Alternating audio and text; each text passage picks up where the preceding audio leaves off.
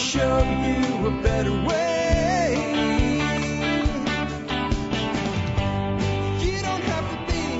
Hi, folks. This is Jack Spirko with another edition of the Survival Podcast. As always, one man's view of the changing world, the changing times, the things we can all do to live a better life if times get tough or even if they don't.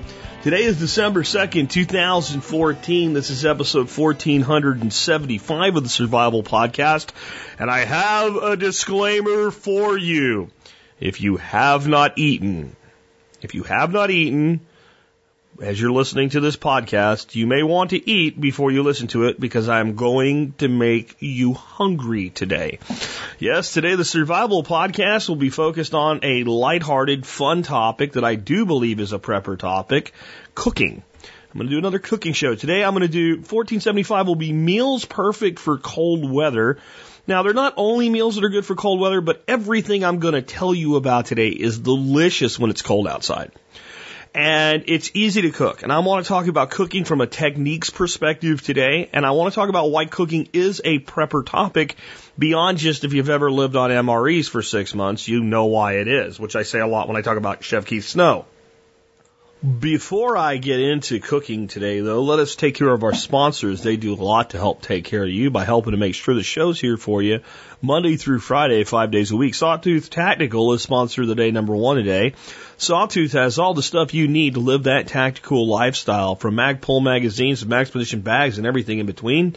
They're called Sawtooth because they're nestled in the Sawtooth wilderness of Idaho, veteran owned and veteran operated. Check them out today at sawtac.com for really cool stuff like the awesome manly titanium spork and lots of other cool stuff. Next up today, bulkammo.com. I say it all the time because it's true. There's a triangle of gun operator efficiency. I don't know uh, if anybody else calls it that. It's what I've always referred to it as. That there's three parts to being an effective operator of a weapon. The first is the weapon itself. You don't have a gun, you're not a gun operator. You're a no anything else you want to be, but you're not a gun operator without a gun. The second is you, the operator, and your training and your skill set. And the third is the ammo. The last thing you need when uh, you're in a in a, a situation where you actually have to rely on your weapon is for an am- ammo to malfunction. And that's why I think that we need to be really careful about what we choose to carry from ammo. We need to train so we can deal with malfunctions. And we need to train with live rounds. We need to get out, we need to shoot. And we need ammo for when prices go crazy, because they do on occasion, when gun grabbers go crazy. So I try to keep stocked up on ammo at all times, and uh, I go to bulkammo.com when I need to do just that. You go there and you'll see why. They have great prices on all the common calibers, lightning fast shipping. I mean, shipping so fast, you'd be like, how did that stuff get to my door already? Check them out today, bulkammo.com. And remember, Sawtooth Tactical, Bulk Ammo, many of our other sponsors, and a total of 60 vendors now do offer discounts to members of My Support Brigade. If you want to join the Member Support Brigade, just go to the survivalpodcast.com, click on members or the Member Support Brigade banner, and you can find out how to do just that. Uh, once you sign up, you'll get over $150 worth of free ebooks on day one, access to members only content, all those great discounts that will more than pay for your membership and a whole lot more. Check it out today, thesurvivalpodcast.com, and click on members. Remember, military, law enforcement, Peace Corps, and first responders like EMTs, paramedics, and firefighters uh, I do give you guys a discount to thank you for your service to our nation at home and or abroad. Just email me before you join, put service discount in the subject line, and send that email to jack at the survivalpodcast.com. With that, we have the Bob Wells Plant of the Week segment to cover today. I've got an interesting one for you guys that live where I do in the South. though You don't have to be all the way in the South because well, I used to live in zone six in Pennsylvania, and this goes up to zone five, but it also goes down to zone eight, so pretty far south. It is called Molly's Delicious Apple. It is adaptable from zone five to zone eight. It's a, fra- a favorite Red Delicious type apple. So if you're familiar with Red Delicious apples, it's similar to that, but it's for mild winter climates. It's sweet and flavorful and aromatic, very disease resistant. The color of the apple is red blush over yellow. It requires only about four to 500 chill hours.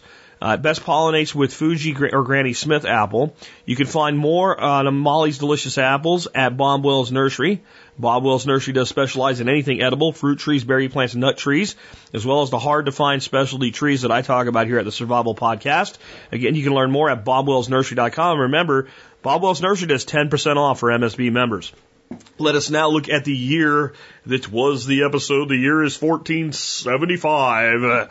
And uh, today we have three.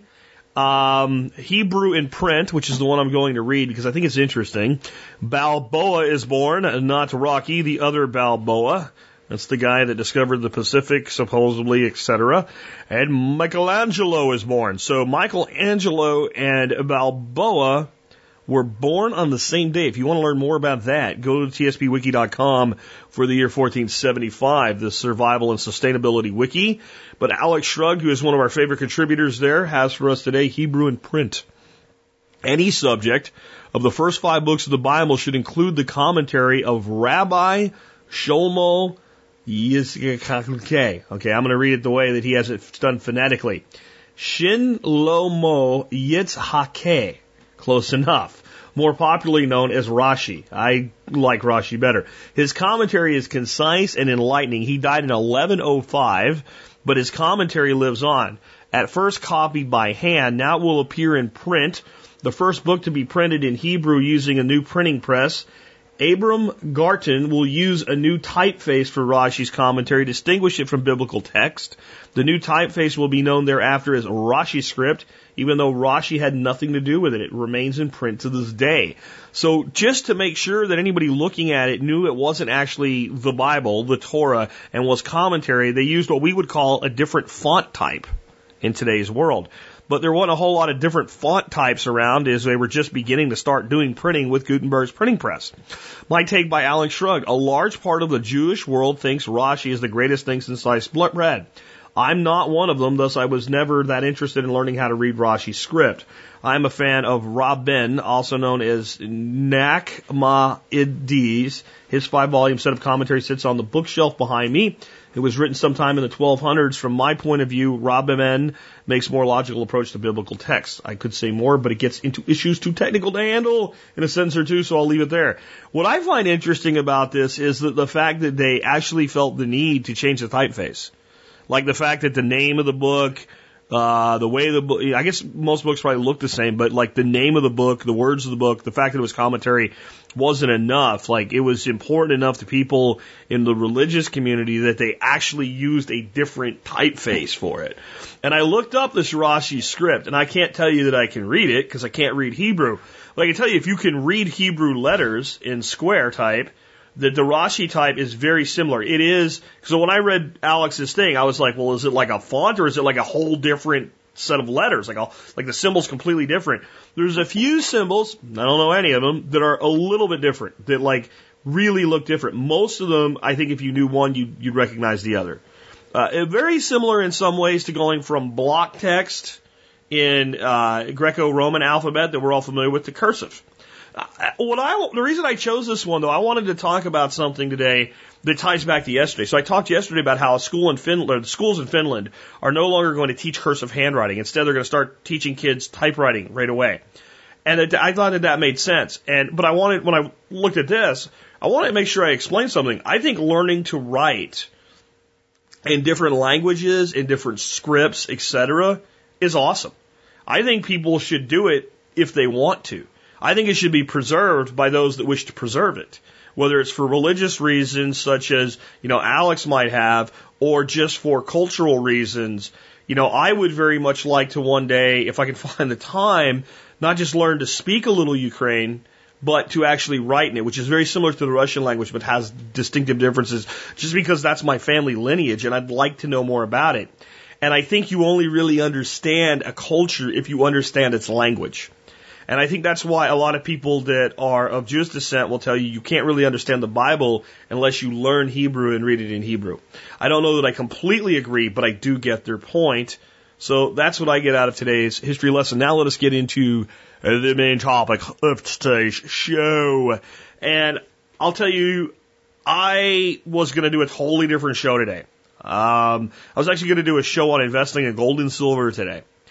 And then I went out to fill my coffee cup, and sitting on the counter were uh, beef shanks that my wife had taken out of the freezer uh, that she expected me to cook today, which I'm not going to cook today because they need to be completely defrosted to cook them as one of the recipes I'm going to give you today, how to cook them. And then they need to cook for quite a few hours. Slow cooking is the way you do shank. And it, it, I don't have time for both things to happen, for them both to defrost. So they'll defrost, and then we'll have beef shank tomorrow. And today we're going to have another thing I'm going to talk about, shepherd's pie. But if you like cooking shows, you have Dorothy to thank for today's show because when that was sitting there, I looked at it and the first thing I thought of is salt, pepper, garlic, and bacon fat or lard and let's fry that thing in a Dutch oven and brown the outsides of it and then make a layer. Anyway, I'm getting ahead of myself. When I started thinking about what that would taste like and it was realized that it's like cold today. Like I know those of you way up north won't consider this cold, but we got out in the 20s last night all the stock tanks were frozen up except for the ones that have the heaters in them this morning. I had to go out and break them off with the with the hose so the birds could drink. It's cold, and there's certain food that when it's cold, you just want to eat it. I mean, there's there's foods like I don't really want to eat this in summer, but boy, in winter this just hits the spot, right? And like like we're not going to talk about this today, but like a classic from when you were a kid those of you that remember this, especially those that played in the snow, imagine coming in from playing in the snow and what's waiting for you. How about this? Sitting there waiting for you is a great big steaming bowl of tomato soup, but not the water tomato soup when you make it with, with milk, right? So it's like a cream tomato soup, a little bit of salt and pepper on it. And then next to it is a golden, I know this is highly on paleo, golden grilled cheese sandwich, right? That's not a meal for June. But boy, that's a meal for January. Well, I'm not going to go that unpaleo here with most of these meals, um, but I'm going to go that way. Things that when you sit down and it's cold and your your fingers are a little bit cold, your toes are a little bit cold, your your ribs are a little bit cold, and you're trying to get the cold off you. You've come in and taken the jacket off, sat down in the warm house, and you bite into it, you feel better, right? And I thought this is just great topic. We have a lot of deep, heavy stuff we cover here, and I got a lot more I've got to cover with you through the end of the year. And every once in a while, you just need to lighten up. But I also wanted to tell you today why I think cooking really is a prepper topic. Well, I think this is something every prepper should become a great cook. Uh, not just because if the world ends and there's an apocalypse, you need to know how to make rat taste good. Which, by the way, I could make rat taste good if I had to.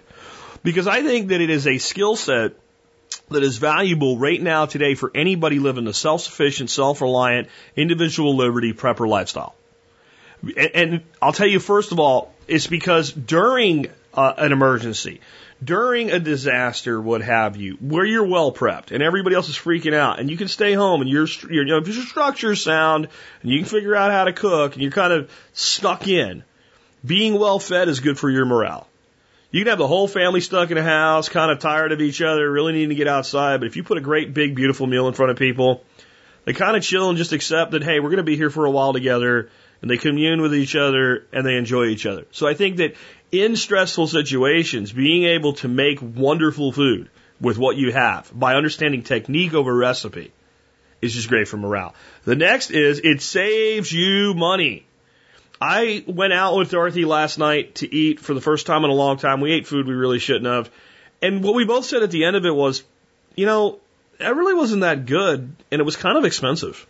It wasn't super expensive, but it was like, that wasn't like fantastic. And I usually cook better than that. So if you're a good cook, you're incentivized to stay home. And if you cook some of the things I'm going to talk about today, you can save a lot of money because I'm going to talk about how to use things that are considered cheap cuts of meat and make them freaking fantastic. And it also lets you make better use of what you produce. So people say to me, well, what are you going to do when you have apples coming out of your ears? Well, beyond giving them away, selling them, feeding them to birds, eating some, making cider and meat out of them, uh, we might cook with them. You give me apples, and the first thing I start looking for is a good cut of pork. Pork, onions, apples. Or, for instance, with Thanksgiving, I made a stuffing that wasn't too not paleo because it was one, you know, one loaf basically of cornbread mixed into this whole thing. So it's a very small amount per portion of cornbread that you're getting in it. And the bulk of it was made up with handmade sausage, chestnuts, and apples. And that's just technique and understanding pork and apples go together. Onions and celery go with pork and apples to, to, to up the stuffing factor, a starchy nut like a chestnut, which is far more paleo than something like a great big thing of white bread, will, will up that and bring a certain characteristic to it. And then to bind it, a small amount of cornbread will offset that flavor real well. That's all about technique. When I made that, I didn't look up a recipe for that. I just understood those flavors complemented each other. And that lets you make use of what you produce. You start to look at things like, okay, well, I can't grow a lot early spring, but I can grow leeks. Well, what are you going to do with a leek? Uh, leek is an onion. Onions and fat are fantastic together. Onions that are of the leek type are sweet. Sweet, salty works together. Braised leeks and bacon fat. Blow you away good. Simple, little bit of salt. You don't need much because the bacon fat's already salty. Pepper, that's it. Braised leeks and bacon fat. Awesome. Fantastic. Kids that, I won't eat that. You just put it in front of them and let them get hungry. And when they try it, they'll like it. And it's all about that technique. And that's kind of what I want to go on to next. You know, what makes food really great? What makes the food? Why do you go to some people's homes and when they cook for you, you just think, I could eat at this person's house every day? What is it that differentiates? Because we've all had times where we've decided we're going to cook something new, cook something different. We follow a recipe and it's not bad. It's just not great. And it's kind of disheartening when you're, when you're trying to learn to cook and things don't come out great. So the first thing is good techniques. So if you're going to fry something and it's swimming in water because it was like the meat wasn't drained or aged right or something, you got to get the water out. You don't just cook it until the water is. Now you're boiling it instead of frying it. That's just one example of it, of understanding certain techniques. If we're going to grill a steak, right? This is this is not recipe. This is technique. If I take the steak out of the refrigerator because I'm a hypochondriac and my steak has to stay below in, in storage temperature below 45 degrees forever and always, and if it comes above temperature more than 15 minutes, I'm going to have a heart attack because the federal government says so and freak out. And and I take that ice cold steak and I take a nice hot searing grill and I put it on there, it sticks. But if I bring that steak out and I let it come up closer to room temperature before I season it and put it on my grill and sear it, I get a good sear and it doesn't adhere. That's a technique. It's not a recipe. Right? When I'm going to use onions in uh, several dishes I'm going to talk about today, I'm going to use onions this way. And I want to use the onions to create a flavor layer in the food later, but I also want to use them as a bed to keep the food from being on the bottom of the pan. So if I'm doing a roast and I want the, the roast to drip down, but I don't want it to scorch on the bottom, instead of chopping onions up, if I slice them like round apples basically and lay them down in a layer, that holds my meat up and I don't need a roasting pan. Uh, or uh, uh, uh I don't need a, uh, a rack. I can set the meat straight into the pan and I get better contact and better drainage and better flavor development, but I still keep it from burning. If I want to add potatoes to that, I want to roast potatoes, but I don't want the potatoes to stick to the pan, do the layer of the onions below the potatoes and then the meat on top of that, maybe the potatoes around the meat. Do carrots that way too. And my carrots and potatoes, and if I want to just go just basic old school carrots, potatoes, celery with a meat product and onions, by putting that layer of onions down, none of those other vegetables burn. If I want to roast them a bit, right before it's done, I can mix them up because the onions are soft by then and let them roast, but they're not sitting in there for several hours while I'm slow cooking with the bottom burning and the top not being done. That's a technique. Good techniques are the most important thing with cooking. If a person has good cooking techniques, you can just give them ingredients and they'll figure out what to do with them. They won't get hung up. They won't freak out. They won't worry about the recipe calls for parsley and I don't have any. They'll substitute something or they'll omit it. The next thing, complementary flavors. Fats need something to cut them or break them down or techniques to reduce them. You don't want to make a soup and then you put a ladle of the soup in your mouth and there's so much fat in it that it sticks to your lips.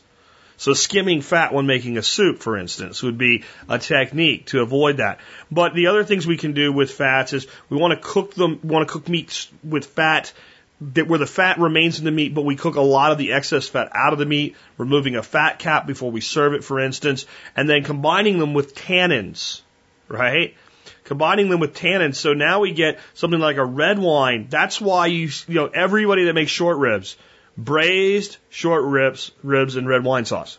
Well, it's not just because that sounds cool.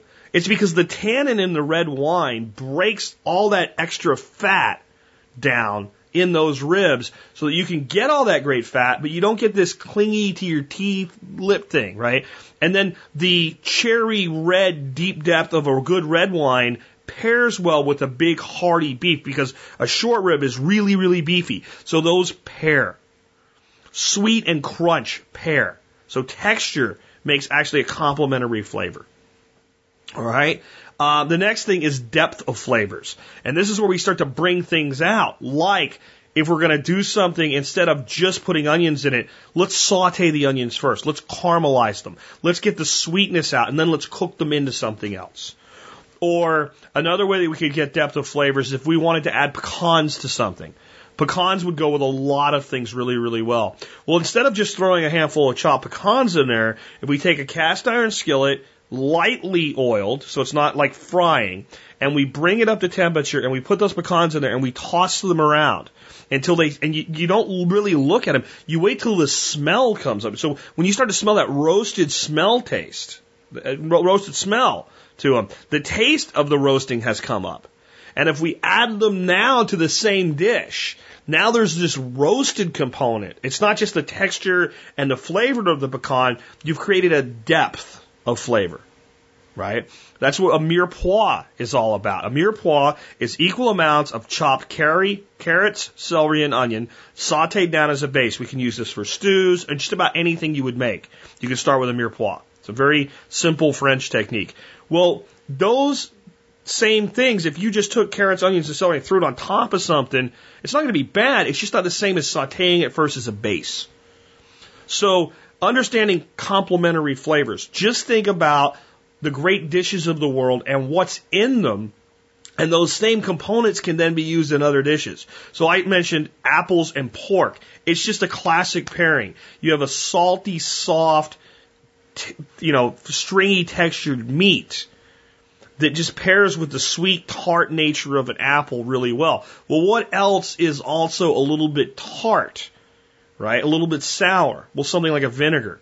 So it doesn't really surprise you then when you think about that a great way to do uh, pork roast, if you're going to smoke it, would be before you put your, your, your rub on it, just rub it down with some apple cider vinegar. It helps tenderize it, but the tartness is the same contribution the tartness from the apples have. Right? So just start to think about what things taste good together, what flavors taste together, and then you look for things that have those flavor profiles. The next thing is, in spite of everything I said, is simplicity. People like recipes that are like a list of 20 or 30 items. Many of the best recipes are made with four to six ingredients, and that's it. And many are made with less. And especially if you take like a seasoning rub and just consider it a single ingredient. So uh, I might do steak with Chef Keith seasoning. I might do it with just a garlic pepper rub that I'll make myself or something like that. But in the end, it's some seasoning, it's a steak, and you cook it. And the technique of how it's cooked and the level to which it's cooked and the speed at which you get to that that level is way more important than the ingredients going. We go back to techniques. Keeping the ingredient profile simple lets you actually taste the ingredients that are in the food. So rather than make a dish with 20 ingredients, if I want to use 20 different things, I'd rather make a meal of four things and each four thing using about five ingredients. The more simple you make things, the better they are.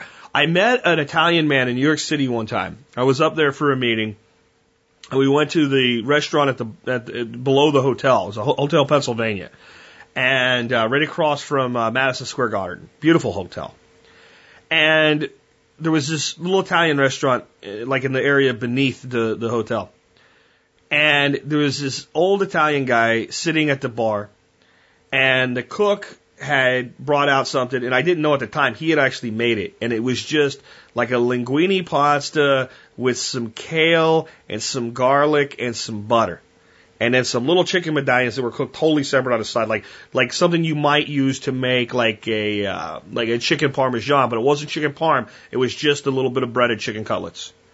And the guy serves it to him, and he goes, "Get this guy here some too, right?" So the guy just puts my, me and a partner were up there for a business meeting, and they put a little bit on a plate for us and a little bit of the chicken, and we're eating it, and I'm eating. And I said, "This is fantastic." He goes, "I'm glad you like it. I made it, right?" And I'm like, oh. He goes, yeah, this is my place. I own it. And I'm like, wow, well, this is great. And I said, do you know why this is so good? Because it's so simple. And he got this look on his face, like I thought I almost insulted him at first. And he grabbed me like an old Italian guy might do, and he like kissed me on the cheek. He goes, I love you. You're so great. No one understands this anymore. Simplicity. If you're good, you don't need complex. So everything I'm going to tell you today is simple. And that's why a lot of it is good old fashioned stuff that people have been making for years. And this is grandma level technology. I do want to start out with the beef shank. Beef shank is a very inexpensive cut of meat. Most people consider it tough. They really don't know how to cook it is, is the problem. And they don't understand how to develop it. And everybody just wants to soak it in red wine. And red wine comes into my cooking with this a little bit, but nowhere near the way it does for most people. I keep this a very, very simple thing. And if if you want to know why it's actually a beautiful cut of meat to work with, go to the show notes today and look at the picture. So the picture that I have for today's show notes is a is a, a beef shank or beef shin. And you can get beef shank or shin in two different ways. One is like a long, and usually it's deboned or there's a long bone in it. And then the other way is where it's cut like a round steak.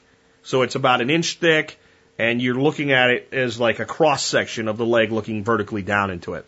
I prefer that cut. And it's because of the technique I use to cook it. That's what the picture of there of it is. But if you look at it, you see like six, seven different muscle groups all coming together down there in the shank. So you have all these different textures of muscles because each muscle has its own texture. In the middle is a great big bone full of marrow. And even if you don't like to eat marrow, and I don't, it does contribute to the thickness of the sauce and the overall flavor. And the bone also roasted contributes to the flavor of the meat. And then you'll see this beautiful marbling of different fats and different types of fats, different intermuscular fats throughout the whole cut. All of that comes through and it makes a marvelous cut of meat that somehow has become like a throwaway piece of meat. Like most people would make hamburger out of it. And low end hamburger because it's fatty hamburger. Because it's pretty fatty cut. Well, it's wasteful. I mean, the truth is, the fact that you can buy beef shank as cheap as you can is is a gift, and it's one you should take part in. The uh, the, the stuff we have out there was two ninety eight a pound. That was full price on it. And I found that shank is something that they usually put out about three bucks, three to four bucks a pound, because there's people like me that love it, and we'll get it when we can. But a lot of times, if you're at the grocery and you look, you'll see where they mark it down, where it needs to be cooked either in the next couple days or frozen in the next couple days because it didn't move. They'll mark it down sometimes to a buck and a half. And this is honestly, when you when you eat it prepared right, it's something that belongs in a top end restaurant. Indeed, many top end restaurants do actually make versions of beef shank, or as the British call it, beef shin. So this is how I do it. I like to do mine in a Dutch oven. Okay. And what I start out with is I get my Dutch oven on my stove and I use usually lard to do this or bacon fat. Either one works fine. And you want enough to get a good saute, but you don't want so much of this like boiling in it because you want to get a brown here. And if you get too much fat in a pan, it won't brown right for you. It's like deep frying instead of, you know, or pan frying instead of sauteing. So we want, you know, a thin layer of the, the grease in there and we want to bring it up to a nice temperature. Over to the side, we're going to season our beef shins. And again, think simplicity sea salt, black pepper, and a dusting of flour. I know it's not paleo. It's about the technique, it's about the flavor, it's about a thickening agent, and I'm talking about the same amount of flour that you would use, double what you would do the salt, right? So you might use it uh, a little less than a teaspoon of salt to a, to a side on the shin, and you just kind of sprinkle it on. About double that with the flour, just a little dusting on both sides of it. You put the shins into the pan. You brown the outsides a deep brown with like a little bit of a crisp glaze to it. You take them out of the pan, right? You cut your heat on your pan to low now. You slice up an onion the way that I talked about. Okay? You so you cut your onion, your two ends off your onions, you peel your onion and you cut it in in slices about a quarter inch thick and make a bed and cover the whole bottom of your pan with onions and set your beef shins on that bed. Chop up about three or four cloves of garlic, just toss them in there. All right? And then chop up a few sticks of celery, put a few sticks of celery around the shins, on top of the shins, etc. All right? This is as simple as it gets. And At this point, that's all you're going to put in the pan. Put it in the pan, set the oven to 300 degrees. Put the Dutch oven covered into your oven at 300 degrees. Let go for about an hour. While it's going, get your potatoes and carrots ready. We don't want to overcook the potatoes and carrots. Chop up your potatoes into bite-sized pieces, leave the peeling on them. Get a pot of water, boil them for about two to three minutes. You can go as long as five if you want to, and drain them. Set them aside and let them cool. Okay? Chop your carrots up and just set them with your potatoes. You don't have to pre-boil your carrots at all. After about an hour at 300 degrees, go ahead and take out your Dutch oven, take the lid off, and dress your carrots and potatoes around your uh, beef shin. If you want to at this point, toss a, a bay leaf or two in there for a little extra flavor. Put it back in, 300 degrees, for about two hours. Okay? Now what we want to do is we want to take it back out and we want to kind of do up the, the sauce a little bit to be a little bit more gravy like. So we're going to take it out. It's not done yet. It's okay. We're going to go ahead and remove the, the, the, the carrots and the potatoes and the beef shin and a little bit of the onions if they come, that's fine. We're going to make up a little bit of a roe, okay? Just a little bit of a roe, which is butter and flour. Two teaspoons of butter, I mean, I'm sorry, two tablespoons of butter, two tablespoons of flour. Put the two tablespoons of butter into a, a, a saucepan and melt the butter and then sprinkle your two tablespoons of flour in there and stir it up until it starts to cook a little bit. Into that, add one cup of red wine. Stir that up.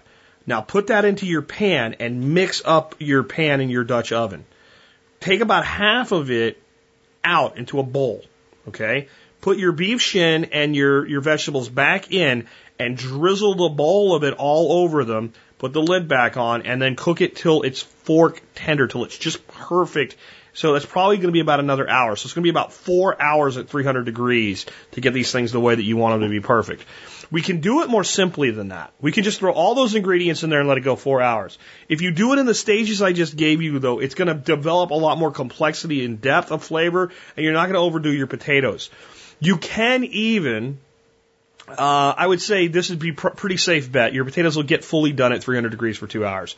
Put your potatoes in when you make your roe and everything, your potatoes and carrots. You can wait to do that. Or if you just want to make damn sure they're going to be fully done, you can put them in there because it depends on how you like your, especially your carrots, how you like them a little bit crisp or totally soft or what have you.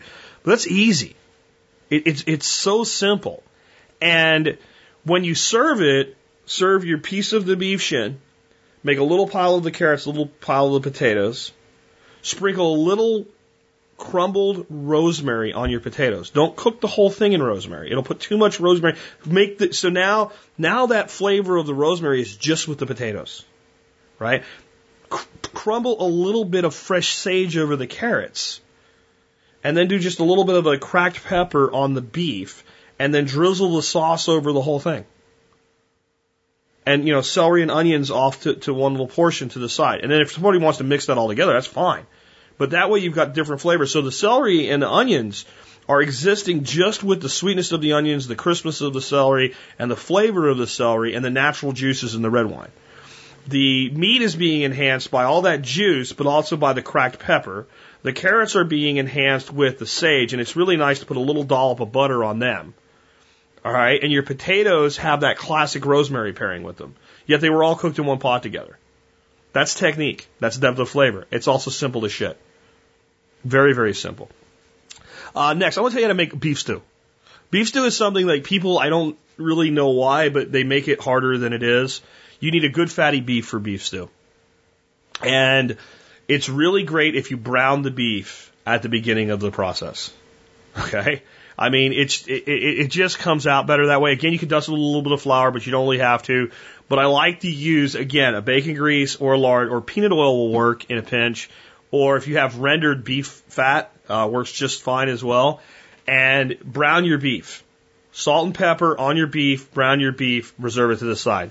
Uh, there's, there's no more to it. You don't need any special seasonings with the beef when you brown it. Salt, pepper, good hot oil or grease. Chop up one big onion, about five cloves of garlic. Pull your meat out of the pan, add a little more fat if you need to, and cook your onions and your garlic braised, right? So uh, saute them up, right? A little salt and pepper added to them at that point is is a really great idea. And then put your meat back into the pan with the onions. If you try to do it all together, if you're making and see when I make stew, I'm not making a couple bowls. I'm making a big pot. In fact, I might be making a massive pot because I, the other thing about this type of cooking is you often end up with, hey, here's tonight's dinner, and let's go can 12 quarts of this stuff, right? Uh, so it becomes part of your preps as well. Or let's just put it in four or five portions in Tupperware and deep freeze it, right? Because it comes out fantastic out of the deep freezer. So we go ahead and we, we, we get our, our garlic and onion to develop some flavor for us. We put our meat back in with that and we add about two cups generally of beef broth. Broth you make yourself, beef stock you buy from the store. You can make it up with a product called Better Than Bouillon, but about two cups of beef broth. We don't need that much because we're using good fatty cuts of beef and we want to cut them, you know, spoon sized cuts of beef. That beef's going to drain a lot of juice out. Okay. And I like to do my stew, stews in the oven. And I like to do them at about 280 degrees. Really, really slow, really, really long time. Uh, then for my basic flavoring, I use a couple bay leaves and I use a big handful, no sprinkles, a big handful of fresh chopped parsley. Like the curled parsley, the stuff they put on your plate to make it pretty. A big old handful of really fine chopped parsley. Mix that in there. Um, you see, with celery, carrots, and potatoes, you can't go wrong with a stew. You want, and it's, but how much? Size it to how much meat you have and how, what you want your ratios to be. Celery, carrots, potatoes. What I like to do with those though, is I like to put those aside. I chop them all up, get them all ready to go. Uh, your potatoes to keep them from browning, you put them in a bowl with water. They'll keep them from turning brown on you and set them aside. Put your meat in the oven for about two hours at about 275, 280 degrees and let it get a good start and then add your potatoes, carrots, and celery and mix that up, right? And then continue to cook that until the meat is as tender as you like. Your potatoes are soft, your carrots are soft, your celery is nicely cooked in. But start with the meat by itself. And as it develops, you know, bring it out, take a look at it, mix it, get everything mixed around so that everything's nicely coated with the juices. If you're not getting as much juice as you want, just add some more beef broth. That's that's the easy way. You can use water too, but beef broth is the best. When you get it to the point where you're like this, when the meat is like like that that beautiful tender, and I mean you're looking at to do this really right, you're looking at at least five to six hours to stay at that low temperature and get it where you want it. Okay, you can do this in a crock pot. It does work. It doesn't come out as great, I don't think, but it's a it's the mindless way to do it. If you want to just do what I said and go ahead and put your carrots and potatoes and celery in right away, turn the crock pot on, put it on low, go to work and come home and eat it, you will not complain about the results. It'll work better the way that I'm talking about because there's more love goes into it, right? Yes, the survivalist just said more love goes into it. Absolutely. So we're looking at a good five to seven hours at this low temperature. That's why we want to give it at least a two to three hour head start for the potatoes and carrots go in so we don't cook them to oblivion. A lot of people like to put tomatoes or tomato paste in for the whole thing. What I like to do is I like to take about one of those little things of tomato paste, little bitty cans, and mix that up with some water or some beef broth and add that at the time I add the potatoes and carrots. So it's not just simmering in, in, in, in tomato right from the beginning. So it develops the different layers of flavor, right? And when it's to the point where you're like, that's done, what you're going to probably find is that it's a really thin broth.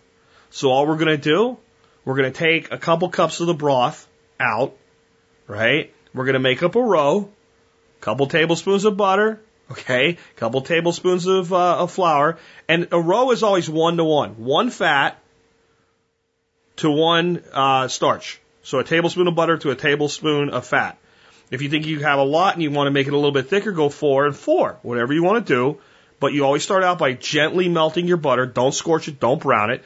Put your flour in, stir it up until it starts to cook, so it's not so that you get it to where it's not raw flour. Then add your hot liquid your cup, cup two, one or two cups of liquid from your stew and stir it up like a gravy and then put it back into the whole thing and mix it up. It'll make it all nice and thick. And when you pull that potato out or that carrot out, that gravy will cling to it. If you're going to can it, don't do that. If you're going to can it or going to can a portion of it, take the part that you want to can out while the broth is still thin and then you know put it in a quart jar and or you know a two quart jar, whatever you want to do as you're canning, and just pressure can that, put it aside, and to a jar you'll make up about a one tablespoon of roe, one tablespoon of fat, one tablespoon of flour. Mix that up, and when you heat it up, just take your pan, make your roe in a pan that you're going to heat your stew up in. Make your roe and then dump your can and warm your can up, and you'll end up with the same thing. So that way you can store it because if you can it with that flour in there, uh, it just, just don't do it. I'm just going to leave it at that. Don't do that. That's not a good idea. No noodles when you're canning. If you're going to do chicken soup, make the chicken soup, and you want noodles, make the noodles when you heat the chicken soup back up. No, no, uh, no wheat starches in your canning activities. So you end up with things that are more like a, a cake and not a good cake. Noodles will literally explode in a canner. Now here's the thing. Once you know the technique, it's braise the meat, develop flavor with onions and garlic, right? And you can do onions, garlic, carrot, and celery in the bottom, chopped finely, and still add your bigger stuff later if you want to develop like a mirepoix with that. Add that meat, cook the meat down, add the, uh, the additional vegetables at a time that makes sense so they don't overcook, thicken the, the, the, the gravy with a roe, and serve. Once you know that, well, hey, guess what? Squirrel, rabbit, any kind of a hunter stew, same way. Groundhog works good that way. Believe it or not, groundhog's pretty good eating. That's a good way to do it. You can do that with any meat. Uh, especially you need a fatty meat to really make that work. It's something that's going to cook well for a long time. Now, let's try a different one. Pulled pork is just fantastic. Famous here in the South. And I do a lot of pork shoulders and things like that on the sidebox smoker or the Smokenator or whatever. Get all that wonderful smoke flavor into it. But you know what? If it's really cold out, you might not want to be out there jacking around with your smoker for hours and hours and, and what have you. And there's a couple things you can do. You can use like the Smokenator product, which creates this wonderful smoke for like an hour to smoke infuse the, the meat and then do what I'm going to say. Or just don't, not every piece of pork has to be smoked. Okay? It just doesn't. So if you want to make the most simplistic but delicious pork you can get your hands on for a pulled pork, like to do a pulled pork sandwich type thing or something like that. It, it is so easy that there's no reason that it should ever be made hard, but yet that's what people do. So what we're going to do is we're going to stick with the same simple technique. We are going to make a pan and we are going to make a bed of onions. We're going to cook the pork on top of the onions so that it doesn't scorch in the bottom of the pan, just like we've said a bunch of times now. That's all we're going to do is take a pan and fill it with onions. We want about an inch deep bed of onions for the pork to sit on. Nothing more. We can do this in a Dutch oven. We can do this in a casserole pan. We can do this in anything as long as it can be covered. We can do this in one of those aluminum foil throwaway pans covered with uh, aluminum foil, right? So you got the aluminum foil pan and you got the aluminum foil that you, that you make a tinfoil hat out of, right? Okay, that's a great way to do it because when everything's over and done with, we can just throw it away and we can serve the whole thing in the pan. We have one dish for the whole thing. No complexity here at all. The only thing we might need another dish for is to mix up our rub, or we can just put it on in layers if we really want to.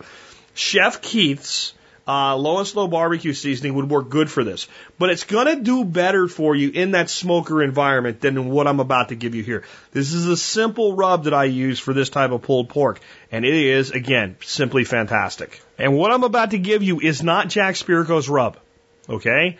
It's not anything special. If you go to hundreds of different barbecue forums and ask for a basic uh, rub for pork, you're going to get the same recipe. Why? Because it works. It's about, and you might need to make more or less, but you can scale it up or down. It's a quarter cup of brown sugar, a quarter cup of paprika, about three tablespoons of salt, two tablespoons of black pepper, one tablespoon of cayenne. If you don't like spice, you can eliminate it or cut it down to like a quarter of a teaspoon. I recommend you use a little bit of cayenne in here. Just a, there's a smokiness and a spiciness. You go to a half teaspoon if you want to. Eh, keep it down. Um, but some cayenne, and, and the, the official recipe would be a tablespoon, and then about uh, two teaspoons of dried mustard, and you mix that up in a bowl, and you're going to use two uh, a spoon and and two forks and one roasting pan to make this dish, and that's it. You you you take that uh, pork sh- pork shoulder pork butt roast, big thick juicy one is the way to go with this. Big fat cap on the top, and rub it like you're massaging it with apple cider vinegar. Just don't not drench it. Just give it a rub of apple cider vinegar. Again, this is something you want to take out of the refrigerator an hour or two before you prepare it. Right, and you can you can. There's I'm going to give you uh, the quick way and the overnight way to do this. So we take it, we rub it with the apple cider vinegar, we let it dry a little bit so it's still sticky, and then we just rub it with our rub. We take that, and you can do it right away if you want to. Set it on top of your onions, cover it with foil or cover with the roasting pan cover or whatever, put it in the oven at 300 degrees for about five to seven hours. You'll know when you open it up and take a peek at it, and you pull the fork and you take the fork and you touch it and you start pulling and the meat just starts coming off. Until it does that, keep roasting it. 300 degrees is the temperature. Here, for you guys that are Monty Python uh, fans, the number is 300 and the number shall be 300. Three is the number, right, the, the rabbit. Okay, for the pork, the number shall be 300 and 300 shall be the number. Not 299, not 301. 300 shall the number be. Doesn't really have to be that, but that's just a perfect temperature to do this in. When you look at your pork shoulder, you'll probably see that there's a big layer of fat on one side. Always put that up in your roaster. Put that in there, roast it for about, you know, that length of time. When you take it out, all you have to do is then gently lift. Well, you probably need a couple big spoons or something to do this. Or if you you know, your hands are clean and you've let it cool a little bit, take the roast out of the pan and set it onto a cutting board. Okay? You'll have this gorgeous juice. Just gorgeous juice. And you'll have these onions. Okay? Take your forks and kind of mash your onions, these soft onions, into your juice. And add about an equal amount of the barbecue sauce of your choice to the juice. Just dump it right in there and mix it. It'll be screaming hot and it'll dissolve in nicely and mix it up. You can do a homemade barbecue sauce. You can do a store bought. You can do your, you know, whatever brand you love best. Just mix that in there with the onions and the juice. Now, over to the side, let your pork rest for about 20 minutes out of the oven and let the temperature come down a bit before you do this. It's not going to dry out. It's pork. It's going to stay juicy, but you'll just be a happier human being if you're not just getting blasted with heat when you do this. You just take two big forks and start pulling the meat, and you'll have a big fat cap. You want to get the fat off and get, rid, you know, chop it up, give it to the dog, whatever. It's too much if you put it back in there. So your big surface fat, take off, reserve to the side. Then take your fork and just start pulling it off the bones, and take your two forks and put them into the meat and just start pulling with your two forks in opposite directions, so it gets stringy. And as you develop it into a big pile of stringy pork, put it back in the pan that you cooked it in. Okay? Do that until there's nothing left except a bone or two, depending on what you cooked. Mix it up with the onions and the sauce. It's going to be a perfect serving temperature at this point. Cover it over with foil or the roasting pan cover and just serve it like that. That's it. Onions, pork, barbecue sauce, rub. That's it. Four ingredients. It will floor people. People that are barbecue fans that are like, you gotta smoke it, will go, this is great. No smoke. You can smoke it. There's a lot of ways you can add a little smoke flavor to this. You can do a quick cold smoke for 30 minutes before you start it. It's up to you, but you don't have to, right? No one will bitch about this. Not a single person that likes pork anyway is going to be upset about this. There's people for religious reasons or whatever don't eat pork. I, I have to tell you, I don't know another meat you can do this with this way that'll come out the way that it will. Um, you can do a lot of things with beef and all, but for that recipe and that simplicity, this is fantastic. If you want to make it a little more Carolina, you add a little bit of mustard and a little bit of vinegar into your barbecue sauce mixture. That's not true Carolina, but it'll bring it that direction if that's what you want to do. I don't like that. And I'm okay with eliminating the dry mustard from the rub recipe I gave you. I usually don't use it. Okay. What I actually usually do is I get brown mustard seed. okay? Whole brown mustard seeds. And I put that in my rub instead of a, a powdered mustard. But that's a variation. I gave you the classic pork butt rub, and it works when you smoke, it works in anything. And it's so simple. And that sugar caramelizes with that fat. And the juice that you end up with those onions in that pan are fantastic. Things you can do to liven it up a little bit. You know, garlic never hurts.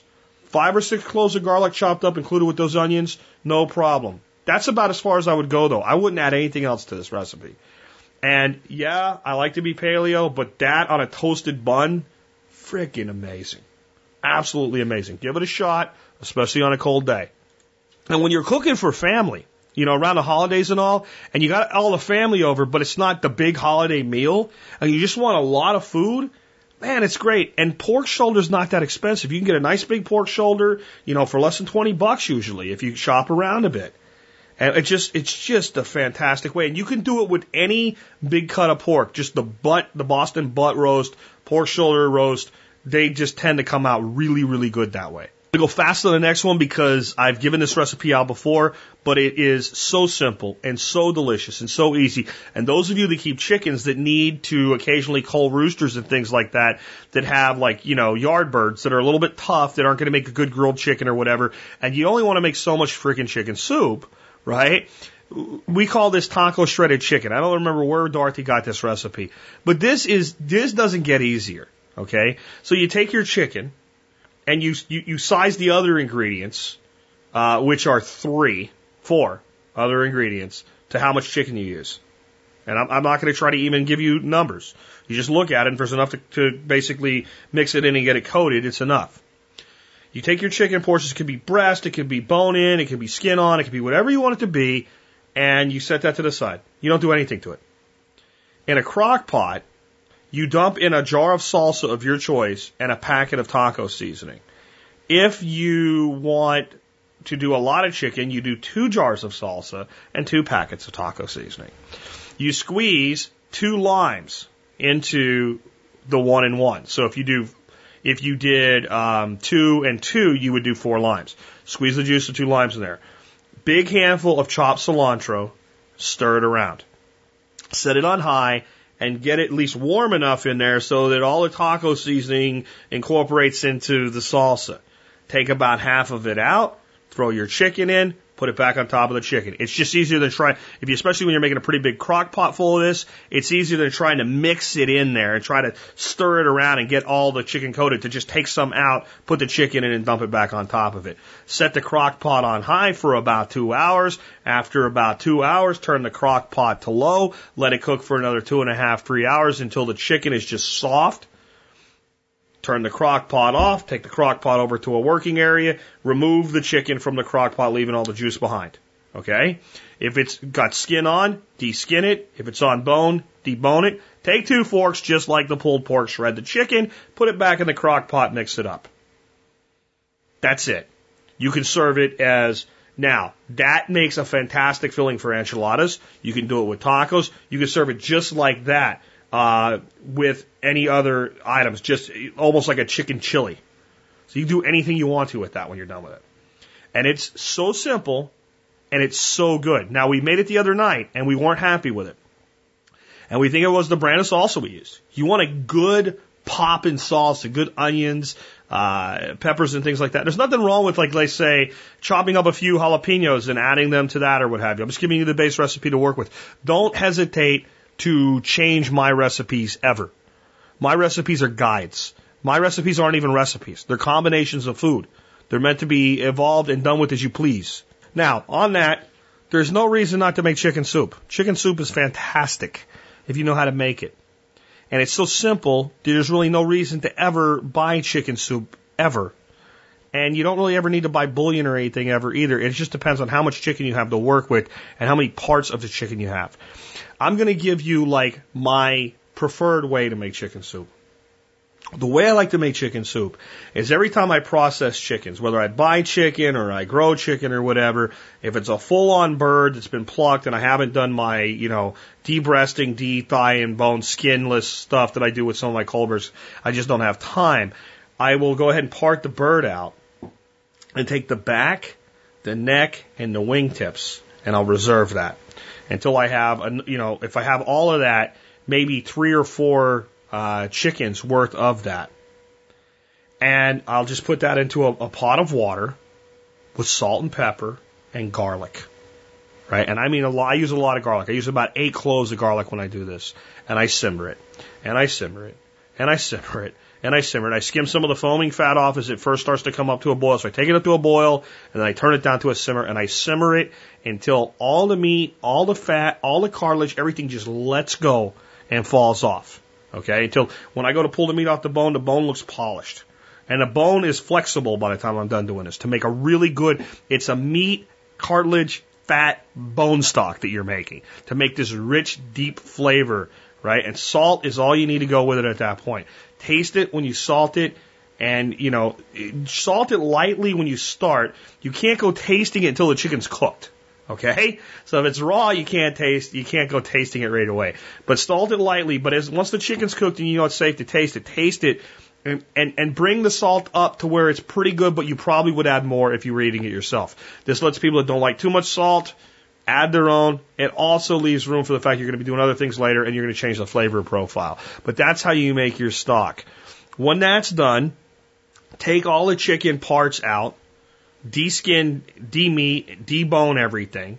You make a pile of bones, they can go to compost. You make a pile of skin and cartilage, they go to the puppies and then all the pieces of chicken that you pick off go back in there. If you've done what I said, you have all these backs, you have plenty of meat to make chicken soup.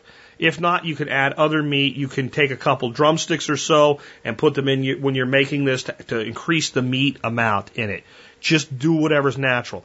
Another way to do it is if you do roasted chicken a lot. When you're done with your roasted chicken, you usually you have a lot of meat on the back, bits of, so just chop it all up, cut it into pieces, and store that. And you can make a bone stock out of a roasted chicken just as easy. It'll take actually less time because the meat's already cooked, right? Uh, and you can do that and actually develops other flavors. Because if you've done a good nice rub and a nice basting, roasting uh, with that chicken, that's going to carry through to your soup. Either way works. I've done broth from nothing but chicken wingtips. And it comes out fantastic because there's a lot of cartilage in there and it gives it that, that deep texture, right? So you can do any parts of chicken to make this. So that means if you go to a market where they have like chicken backs and necks and they sell it for next to nothing, you can buy that and make your your stock and get a lot of your meat and everything else with, with that. So once that's done and you have that meat back in there, I chop up celery and carrots and I put it in there. And usually I go a big handful of fresh part, not not the dried stuff, fresh chopped parsley, um, into it. That's it. That's it. If you want to do noodles, cook the noodles separately and add them to a bowl and then put the chicken noodle soup or the chicken soup over top of them. That way you don't get too many noodles. The noodles don't blow up in your chicken soup. If you're going to can this, never put the noodles in there. Can it separately. Now, let's start making something what we have left over using the same principles. When we make that chicken taco, the shredded chicken taco stuff, there's a huge amount of juice in there. So what we can do is when we're done eating it, we, you're probably not going to eat all that juice. You're going to use uh, like a slotted spoon and you're going to end up with this reserve of this really great chicken stock with this Mexican flair going on to it. So we take and we make up another batch of chicken stock and we combine those two together, including any of the leftover chicken taco shredded stuff that we didn't eat. We put that together, carrots and celeries, and to that we add simply some corn and black beans. Now we've got a Southwest style chicken soup. Real simple, real easy, same techniques. All fantastic, all great for this type of weather we're having. Now let's back up and see some other things we can do. Let's say we want to enhance the the original chicken soup, right? Just the plain everyday chicken soup. We want to enhance the herb quality of it and bring it some more flavor. We want to do it in a way where people can control how much they get and they don't have to have it. It's up to them. You've made a base chicken soup a great seasoning for your chicken soup instead of just salt and pepper in a, a coffee grinder. Put about a, ta- you can make two tablespoons, three tablespoons, I don't care, but just this is your base recipe. A tablespoon of black peppercorns, a tablespoon of thyme, a tablespoon of rosemary, and a tablespoon of salt. Close your coffee grinder and grind it until the pepper is well ground but not powder. Right? So it's all incorporated mixed together. And set in a little jar and you just sprinkle as much as you want into your soup. It'll blow up the herb character, but it won't. Some people don't like that much of it. Some people don't want any of it at all. Really, really simple, really easy way to just make something a little bit better without even doing very much. Okay, you want to turn it to a garden vegetable chicken soup. This is easy. You stick with your, you stick with your base chicken soup. Get yourself a zucchini squash and a yellow squash. Hard this time of year, but during the summer, serving the soup at a lower temperature will make it fit the summer weather. And just slice up a, a green and a yellow squash. Summer squash I'm talking about. Again, zucchini and yellow crookneck.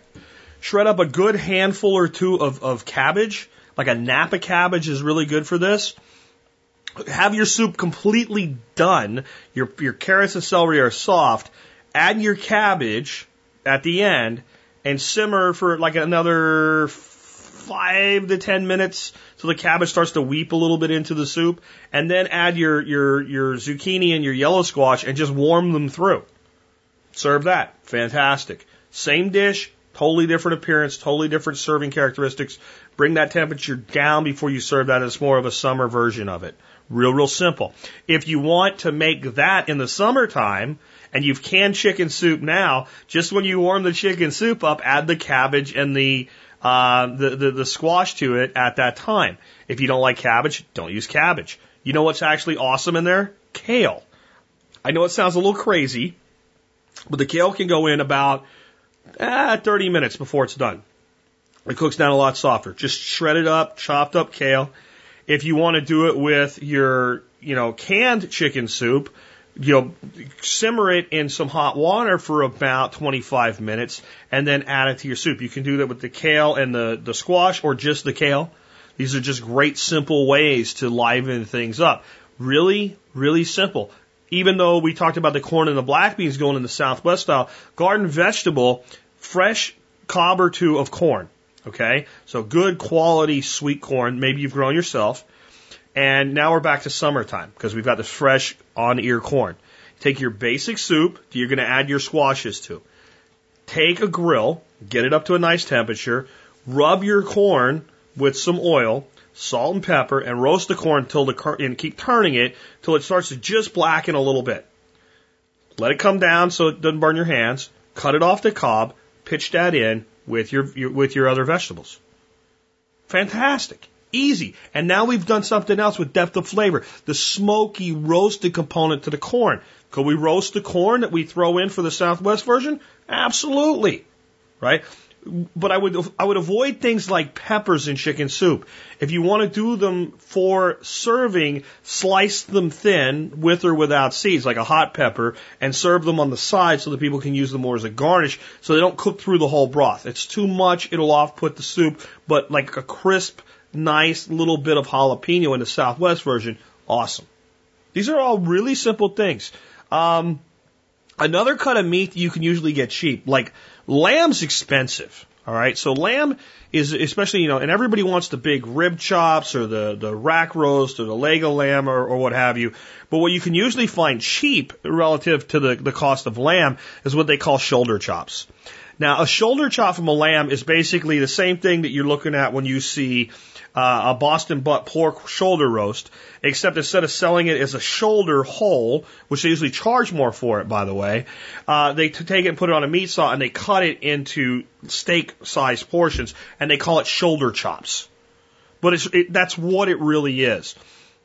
And they're very fatty and that can be a little bit off-putting to somebody. And there's not a lot of meat, there's a lot of bone, like a high bone to meat ratio there. So, uh, but they're they're a really great value. Now these pair beautifully with potatoes. Absolutely fantastic, beautiful pairing with potatoes. And potatoes and lamb both have good, uh, let's say a good culinary relationship with our friend rosemary. Rosemary and potatoes, bam. Rosemary and lamb, bam. Now, lamb is a fatty red meat, so it's going to work well with the red wine. And the red wine's going to help break it down. So, here's how I like to do this. This one has a little bit of extra prep time in it, but not really that much. Take your lamb chops and don't drench them in red wine. I'm not talking about soaking them, but like in a Ziploc bag, put all your lamb chops in there, roll them in salt and pepper, or give them a little seasoning of salt and pepper first, put them into a Ziploc bag, and put some red wine in there. I, I don't know, a couple glugs. Enough that when you zip the thing shut, you can kind of massage it around and all of the lamb gets a little bit of red wine on it. Set it aside. Don't do this overnight. It'll overdo it. You want to give it about two hours of this treatment. The, the tannin in the red wine is going to start to break the fat down and the muscular tissue down in, in the lamb. When you're ready to cook it, take the lamb out and go ahead and probably just, you can throw that in the pan later, but it's probably better since you're going to put the wine in toward the end of this recipe and it's been sitting there with the raw meat and all. It's probably better that you throw it away. Okay? Because you're not going to cook it that long after you add a little red wine at the end of this. So you, you discard that, pat it dry. We're not trying, because we want this meat dry when it goes in the pan so that it will braise. Okay? And it's already had salt and pepper, so we don't need that. We're going to dust it with flour. I don't mean cake it. I don't mean roll it. I mean, again, almost like, almost like you're putting salt on it again, but you're doing it with flour. Make sure your hands are dry so the flour will just dust on both sides of it. That's all we're going to do. We're going to take a pan and we're going to go back to our good old friend. Bacon grease or lard, or we can use oil. Do not use olive oil for this. Every recipe you're going to see, uh, you're going to see olive oil with the lamb. Olive oil is beautiful with lamb. Olive oil goes on at the end of cooking. You do not cook at high temperature with olive oil. When you get over about 280 degrees with olive oil, it starts to get a, a, a taste that's a little bit rancid, a bitter taste, right? Olive oil is a low saute temperature. Up to about 325, you get away with it. You get up to 350 degrees with olive oil and it just, it doesn't taste right and it ruins all the wonderful reasons you're using it in the first place.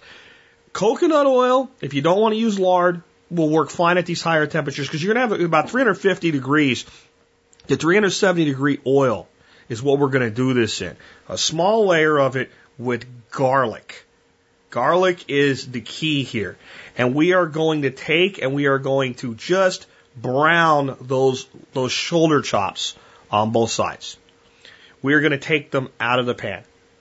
We will have already done the potatoes the way that I talked about before. We're going to slice the potatoes into bite sized portions this time. We're going to boil them for a couple minutes. We're going to take them out and we're going to let them, we're going to put them in cold water to kill the cooking and we're going to drain them and we're going to let them sit there until we're ready to do what I'm about to talk about. We're going to add a little bit more fat. We're going to put the potatoes in there and we're going to pan fry them till they're nice and browned.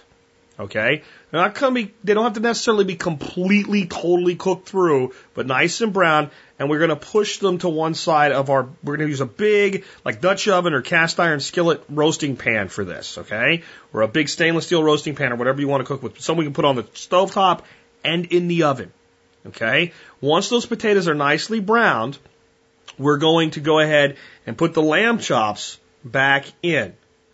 We are going to add about a half a cup maybe of red wine to, to the, the pan at that point. We are going to sprinkle it with rosemary, salt, and pepper at this point. We're going to put it in the oven at about 400 degrees, uncovered, for like 10 minutes only. We're just going to really bring the temperature up. We're going to start getting the, the, the all the little juices and bits in the bottom of that pan boiling okay, or simmering, I should say, so that the wine cooks a little bit in with the juices. Right, we're going to keep an eye on this. We can dry this. It's going to be hard to, but we can dry this out if we go too long. 20 minutes is about as long as this thing needs to be in the oven for. We're going to pull that out. We're going to take our lamb shoulder chops. We're going to serve that with the potatoes to the side, and we're just going to drizzle the cooking juice over the top of the both of them. That's it. There's nothing more to it. If you want to do a vegetable, you add a vegetable to it of, of your choice. But I'll tell you, for most people, that'll be plain. The heck, you're supposed to be paleo. Listen, you're talking about a half a handful of potatoes to go with a couple uh, lamb chops. It's a very small amount of carbohydrate. Potatoes are one of the more benign things from the starch world. You don't have to do potatoes with this. You could do this with parsnips and carrots. You wouldn't have to boil them. You would go ahead though and you would braise the, the parsnips and the carrots and all this wonderful fat and the lamb flavors and stuff like that. You might deglaze a little bit with, with some red, red wine at that point, right? If the pan's sticky when you go to do any of these things, deglaze it a little bit with a little red wine with this particular recipe. Other things you might use a white wine or just a little bit of water or a little bit of beer to deglaze with. Deglazing when your pan is starting to get all those wonderful sticky flavors on it, but it's too sticky to cook. It's going to scorch, burn, whatever. You hit it with a little bit of liquid and you use your spatula and you just take it off of there and then you cook into it. All right. So that's another really simple, fantastic way to use a very cheap cut of meat and uh, it's it's awesome. How about beef heart? Beef heart. This is the problem. There's two problems with beef heart. One, people are afraid to eat it rare, uh, so it turns into rubber. And two, people are afraid of it because it's a heart. I'm going to give you the simplest way to do beef hearts inside and outside. All right, and they're both basically the same recipe. You want to clean the heart, and you can look up how to do that because there's all these little ventricles and things inside it. So you want to to cut it up, cut the extra fat off, and cut all the little tendons and little pieces that make the heart work, and cut it into strips, thick strips. Okay, real simple. We're going to do it inside because it's cold out. We don't want to go outside. We're going to take a pan. I, I feel like I'm saying the same thing over and over, but this is how simple great food really is if you do it right.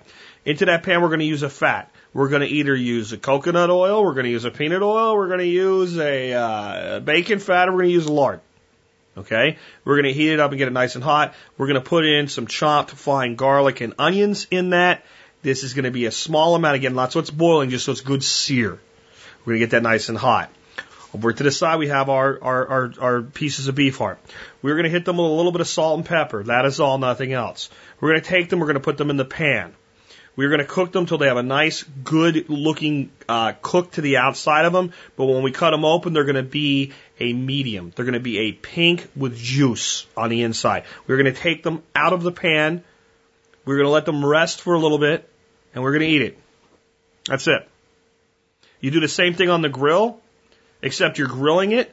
So you salt and pepper your uh, your your beef heart. You put it on the grill. Don't overcook it.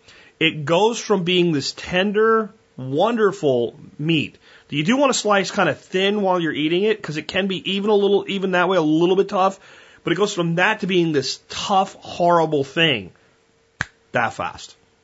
If if we overcook it, it, it just it just doesn't work anymore. You want it nice and red, and it's not going to hurt you that it's red. It's a fine meat to eat red. And those of you that are iffy on heart, it's not a kidney, it's not a liver, it's not a stomach, it's not an intestine, it's a muscle. The heart is a muscle. It's the one organ meat that really is a meat meat. It is no different than a steak other than in texture and shape and function. But it doesn't filter anything like a liver does or a kidney does. It's not a brain. It is the same substance, the same type of protein that the meat that produces a chop or a steak or a roast is. So it's, it's a good entry point for people with, with organ meats. There's some other things we can do though if we want to make it a little bit fancier. So let's take our beef heart, let's braise it in that nice, beautiful fat. Let's get it out while it's still nice and red. We're giving it some time to rest. Let's deglaze that pan with a little bit of red wine. Into that red wine, let's take some thinly chopped shiitake mushrooms and a little bit of fresh onion to kind of liven up what we've just created. Let's braise those mushrooms till they're just cooked through.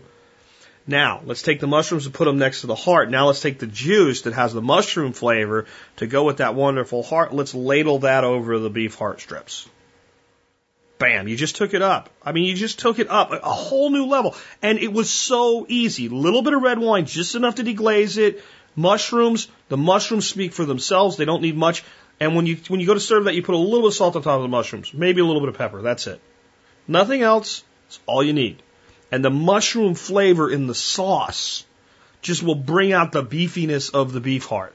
Um, if you can't get over that the heart is red, you're just one of these people, use when you make the beef stew recipe, chop up beef heart and use about one third beef heart in relationship to how much of whatever type of other beef you used in your stew. If you like lamb, you can use cubed lamb the same way I told you to make the stew and make a stew that's more of a traditional Irish type of stew with the same exact recipe for the stew. All this stuff is simple. right? If you really want to make heart and you want to cook it through and you want to do like a slow cooked heart, I almost hate to tell you this because it's such a wonderful meat cooked to a medium. Um, or just add it as an adjunct to a stew to, to beef up the stew, really. But you, you can do it, and I'll try to give you a, a, a really cool way to do it. So, cube your beef heart, almost like you're going to do a stew. And go ahead and you do want to do this in like a a, uh, a saute pan or a cast iron skillet. Um, same thing we've been saying: a little bit of garlic, a little bit of a fat, a little bit of dusting of flour, and braise the outside of it. Put it in a crock pot. Okay, cook it for about uh, two hours in the crock pot because you're going to go from wonderful, rare, tender to rubbery to back to soft again. So when you're when you put it in that crock pot by itself, it might be a little bit not having much much uh, uh, moisture. So uh, like a half a cup of red wine, a half a cup of uh, of beef uh, broth, or a cup of either. But I would say a half and half is about the best to do this with. So that if there's some moisture in there, it doesn't have to cover all of it, but it's moist. And over a couple hours, you want to, you know, maybe once every 30 minutes, open it and stir it so that it's all good and coated and let it start to cook. At that point, it'll be getting to where it's going to start to really go back to tender. Okay? Because you've made it rubbery. Now we got to take it back to tender. Now let's get a little bit creative. Let's get a little bit creative about what we, we, we put in there with it. Get some sweet potatoes. Cube those up and get some parsnips and cube, cube those up. And to that, let's go with a classic uh, thing that would go good with a stew type thing celery. So, about equal amounts of celery, parsnip, and um, and uh, uh, sweet potato. The, the the the parsnips almost have a sweet carrot like component to them in a little bit of a different, softer way. And we could even add a little bit of cubed up turnip or rutabaga or something like that. But I would just go with the, the, the parsnips, the carrot, or the parsnips, the potato, and the celery, sweet potato. And then cook that until those vegetables are soft. By the time those vegetables are soft, the beef heart's going to be nice and tender. That's going to be awesome. And we can thicken it with a little bit of roe if we want to. We can just serve it that way. Um, it's it's going to be really nice if we about 30 minutes before it's done, add some fresh chopped parsley to it and a little bit of fresh sage. Those two will pair real nice with that. Real simple though. And if you have to cook your heart all the way through the first time you give yourself permission to eat heart, that's a good way to do it. Now, for the dove hunters out there, when you clean doves, you can do a dove in about 30 seconds. You pull the breast out. Well, and I'm not going to go through how to do that. Those of you that hunt doves will know this. And when you, when you open the bird to pull the breast out, the heart's right there. Most people throw it away. If you, I mean, if you shoot six doves a year, I, I get it. Don't worry about it. But if you shoot, you know, a couple limits of doves a year and maybe some buddies do that don't want the hearts, you just pull that heart out and, and pitch it aside. And all I do is rinse them and keep them in a Ziploc bag. It's like get a great big Ziploc bag of them. this is, this is so stupid simple and it's so fantastic. Get a skillet, put your fat of your choice in there.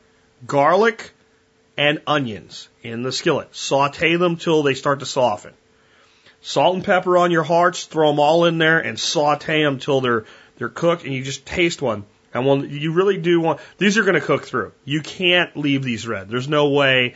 You you have all these little bitty things in there, but as soon as they're cooked through, get them off the heat. That's it. And then you and a couple buddies sit around with toothpicks, start stabbing and eating. You'll end up stabbing each other for the last couple of them. Heart is something there's there's so many different animals that we we eat meat from, and we always see the heart as like a, a form of the offal, the the waste. A heart is just a, another muscle, and it has it can do anything with it, except it's a very dense muscle. When you ever you look at cooking uh, a piece of meat, the way that you're going to cook it is going to be dictated by how that meat's used. If you look at something like filet mignon from a cow, it's these two strips of meat. It's not the ten, it's not the loin, it's the tenderloin right? If you were to open the animal up and remove all the innards and look at the backbone from below, you'll see these two strips that go down the uh, the spine on the bottom of the spine. That's the tenderloin. That that muscle gets very little use, so it's very very tender. If you look at something like a beef shin that we started out with, it's a tough cut because it's bearing the entire weight of the animal for its entire life. So it's natural that that, that muscle gets used more, so it's tough.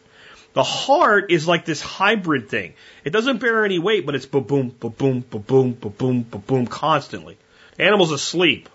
Ba boom, ba boom, ba boom, ba boom. So it has this dense muscular structure very little, if any, intermuscular fat. Intermuscular fat in the heart is not good.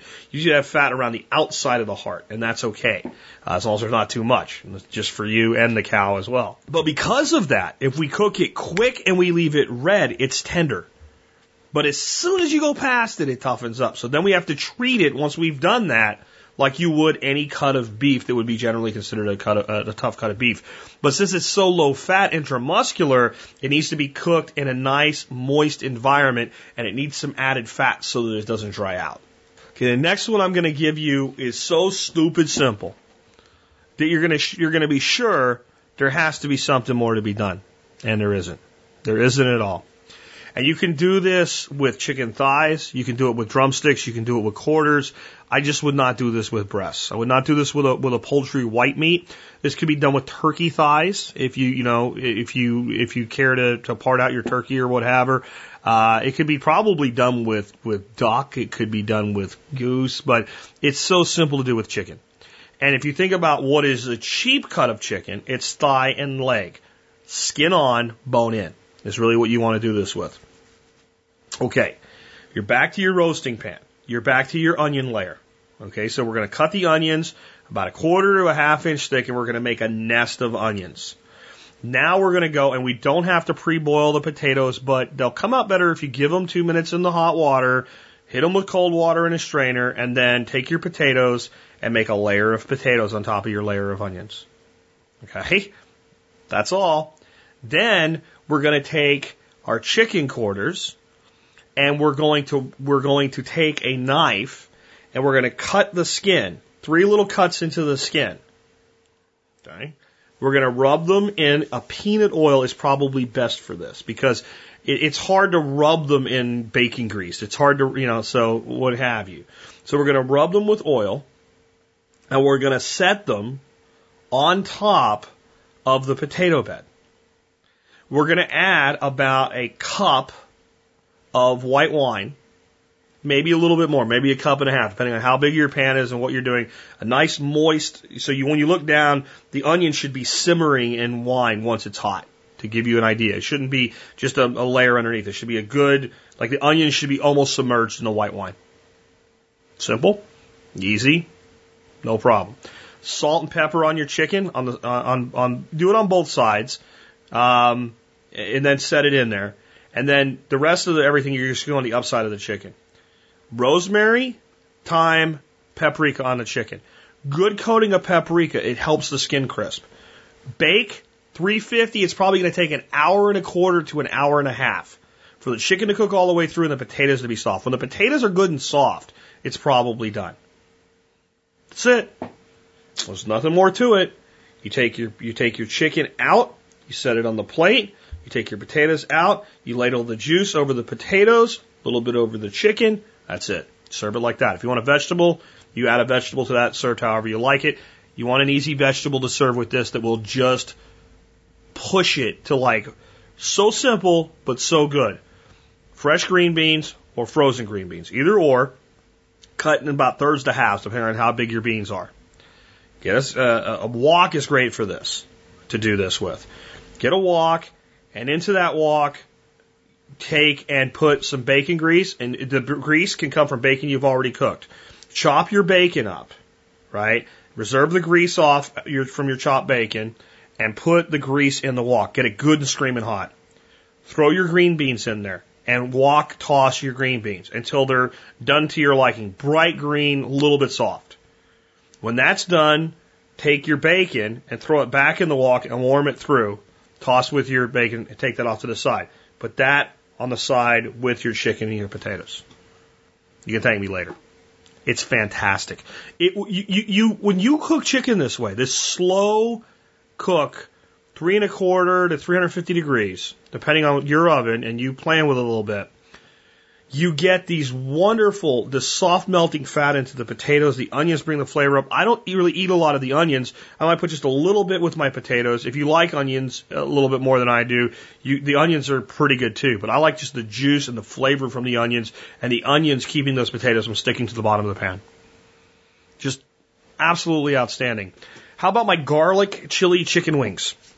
So these are something that I do prefer to make on the grill, but I actually like to finish them on the grill. So to make my garlic chili, garlic chili chicken wings, the first thing we need to do is make the garlic garlic chili pepper oil. Okay.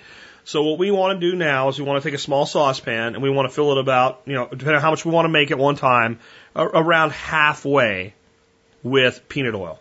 And peanut oil is what you want to use for this. A big handful like about as much as you can hold in one hand of black peppercorn. Put it in there. Dry Thai chilies. So I get mine from Amazon. If you put dry Thai chili peppers in Amazon, you'll find a place you can buy them. They ship them right from Thailand. They're about three bucks. I'll put a link in today's show notes. You crumble up a bunch of those. I don't know, a couple handfuls of, of, of crumbled. Throw them in the oil. Stems, seeds, all. Just throw them in the oil. Um, a you take a um, a whole head of garlic. So as many cloves as make up a whole head of garlic, peeled cloves, cut in half, cut to thirds or quarters, but cut. Throw them in the oil. That's it. Turn the heat on low. Very, very low. You need to do this at least a day before.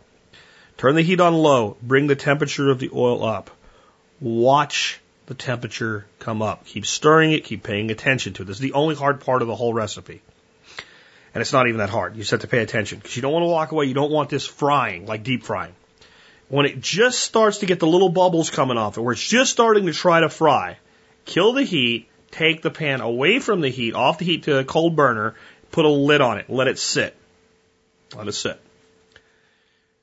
The next day, and you can leave it just sit out at room temperature. It's not going to go bad. It's oil, garlic, and peppers, and chili. Strain it into a jar so you have it to, to use as you like.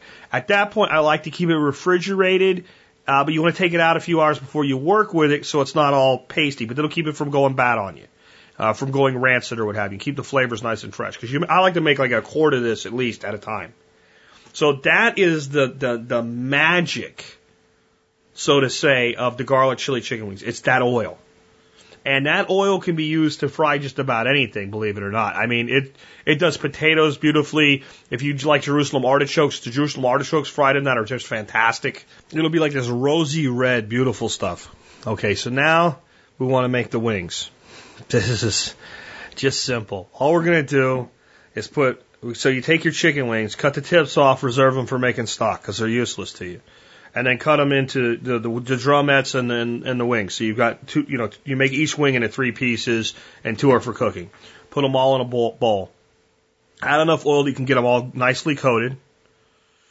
Put them into a, a roasting pan that has um, a grate of some kind, something that keeps them up off the bottom. So we're not going to do the onion trick or whatever. We actually want the fat to drain off of these things this time. Um, and we're going to then coat them with garlic powder, onion powder, paprika, and a little bit of chili powder. Like chili powder you make chili with. Okay? And we're going to bake them at about 375 degrees for a half an hour. We're going to take them out and we're going to turn them because they're going to be nice. They're going to start to get this nice kind of brown to the top of them and cook that skin and dry the skin. And the bottom's going to be moist and it's not going to hold. We're not going to try to season them on that side. We're just going to flip them all over and we're going to do garlic powder, onion powder, paprika, and chili powder. And we're going to cook the other side. Okay. After about an hour, they're pretty much done. So half hour on each side that way.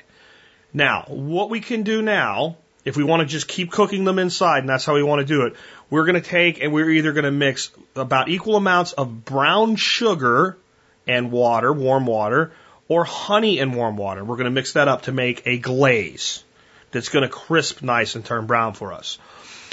We're either going to leave them in the pan that they're in, we're going to take the pan out, set it on top of the stove, and we're going to switch the oven to broil. If we're going to do it this way, we are not going to ever walk away from the oven. Okay? And we want to make sure that the, the chicken wings are pretty much done. If you have to cook it a little longer than an hour to get them fully done, fine. You want them nice and tender. We're going to take a, like a, like a brush, like a barbecue brush, and we're going to brush the top of them with the, with the sugar water mixture, basically. And we're going to put them in under the broiler and we're going to watch them. And as soon as they start to crisp, we're going to pull it out. We're going to flip them. We're going to hit the other side with that stuff. We're going to put them back under the broiler. And as soon as they look crisp, and you might like crisp a little unevenly, you can turn, be careful you don't burn yourself while you broil on. You can rotate the pan to kind of even out the crisping, but do not walk away because it goes from crisp to burnt like that. And we're going to take them then out and that's it. They're done. They're ready to be served. You can take the juice that'll be in the bottom of your pan. If there's, if there's much of it, a lot of times it'll all cook off, but if there's some down there where you can deglaze it, you can take that aside and mix it with a little bit of a, any kind of sauce of your choice to bring the flavor out of barbecue, a mustard, whatever you like with that type of a wing. And you can use it that way. And that's it. They're just, they're just there. They're like a great finger food. The way I prefer to do it, I don't like to trust the broiler for this. I take them out and I take them out to my grill, use the gas grill, I fire the gas grill up, and I finish them on the grill and crisp the outsides up on the grill.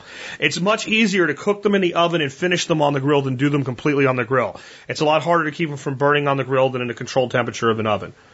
Those are fantastic. I will tell you this, if you like hot spicy, this is not a hot and spicy thing as you would think it would be.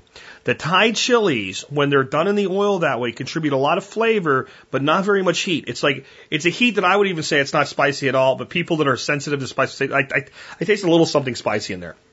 It's probably more the black pepper. Right? And if you want to bring the heat up just a little bit, when I said put the onion and the garlic and the paprika and the chili powder on there, hit it with a little black pepper too. I almost always use black pepper on mine, but it's, it's up to you how much spice you want. If you want to bring the oil temperature to a higher degree, use a fresh hot pepper or two in your oil. You got to adjust the heat your own way. Think about oil, and oil, you know, when you're eating these things, it will stick to your lips a little bit and all. So if you're using something like habanero or something like that, it doesn't just heat, it, it can get where your lips are kind of burning and stuff like that. So you want to really be careful how much you use. I've done this to bring more flavor to it. Into the hot oil, put one or two uh, habaneros whole. Don't cut them open. Whole and only leave them in there for about an hour in the hot oil and they will start to come down in temperature then. Take them out and, you know, pitch them. And that'll bring some of the habanero flavor without a lot of the heat. If you want to bring the heat, just cut it in half. And just, just, you know, you can, you can put habanero in oil like that for like 15 minutes and it brings a lot of heat. Or if you want some heat but you want to bring it down, switch to something like a Serrano or a Fresno or something like that and add some fresh peppers, but keep using the Thai as well. And you can use different levels of pepper to bring up different levels of heat if you want to bring them hotter. I prefer with wings because wings are such a, a, a family or large group food to not bring the heat up in the wings directly, to serve hot sauces, hot peppers, etc. along with them and let people adjust the heat according to their own desires. The last one I want to talk about today is shepherd's pie. And I want to tell you, when people hear shepherd's pie, they think, boy, that's off the paleo track. It depends, right? Because if you're not familiar with shepherd's pie, it's basically meat, vegetables, and mashed potatoes. And then we bake it till the potatoes turn brown on the top. And then we serve it like a piece of pie. Right? And, uh, well, wow, there's a lot of starchy, potatoy stuff there. Really? Depends on how much potato we use. How thick is that layer? That layer can be anything from four inches to a half of an inch. Now, if we go a half inch and you serve a, a standard portion of this, which is a little, probably if you made like a bare palm of your hand. So you're not making a fist, you're just bringing your, the tips of your fingers to touch your palm. Probably about that size would be a, about a typical portion to serve of this. And you only have a half inch of potatoes there. If you fold that potato half inch layer twice, you'd have a, a, a, what two inch thing of potatoes about as big around as a, a one small little bitty small like red potato. It's just not that much. You can't eat it every day, but this time of year, if you're working hard, you're out in the cold, you're burning more calories, it's not that big a deal. If you want to go a little thicker on your potatoes, fine. If you have people that like the potatoes and, and what have you, you can go thicker on the potatoes. And when you serve your own portion, scrape the nice roasted brown part of potato off the top, set it to the side, and discard a little bit of your potatoes, put it back on top. You know, you can just like cutting a bun thinner is the same same effect. But shepherd's pie, I'm to make fake shepherd's pie tonight. I'm to call it. Here's why. Dorothy took out the beef shins. I looked at the beef shins. Said, "You want those?" She goes, "Yeah." I said, "There's a problem." She said, "What?" I already told you what it was. I can't defrost them and cook them today. I don't have time anymore. There's not enough time for both of those things to happen. Uh, I did have time to defrost ground beef that I could make a shepherd's pie. It's a quick recipe. It doesn't take a long time to make a shepherd's pie. So we looked in and we had some free range grass fed beef, and I'm like, well, I could do that and make a shepherd's pie. We have leftover potatoes from Thanksgiving. I want to get rid of them. We have all the vegetables. It's easy. So I'm going to make a shepherd's pie. Real shepherd's pie is not made with beef. I don't care how many recipes that call it shepherd's pie and say, add beef. It's a lie. How many shepherds have you seen with a cow? Shepherd's pie is made with lamb. You can do it with ground lamb, which is traditional, or if you have cheap cuts of lamb, the what would be more traditional, okay, to real shepherd's pie would be cubed. So you take your cheap cuts of lamb and your scraps of lamb and you cube it into small cubes about a half inch cubed and you use that like ground beef or ground lamb in your shepherd's pie.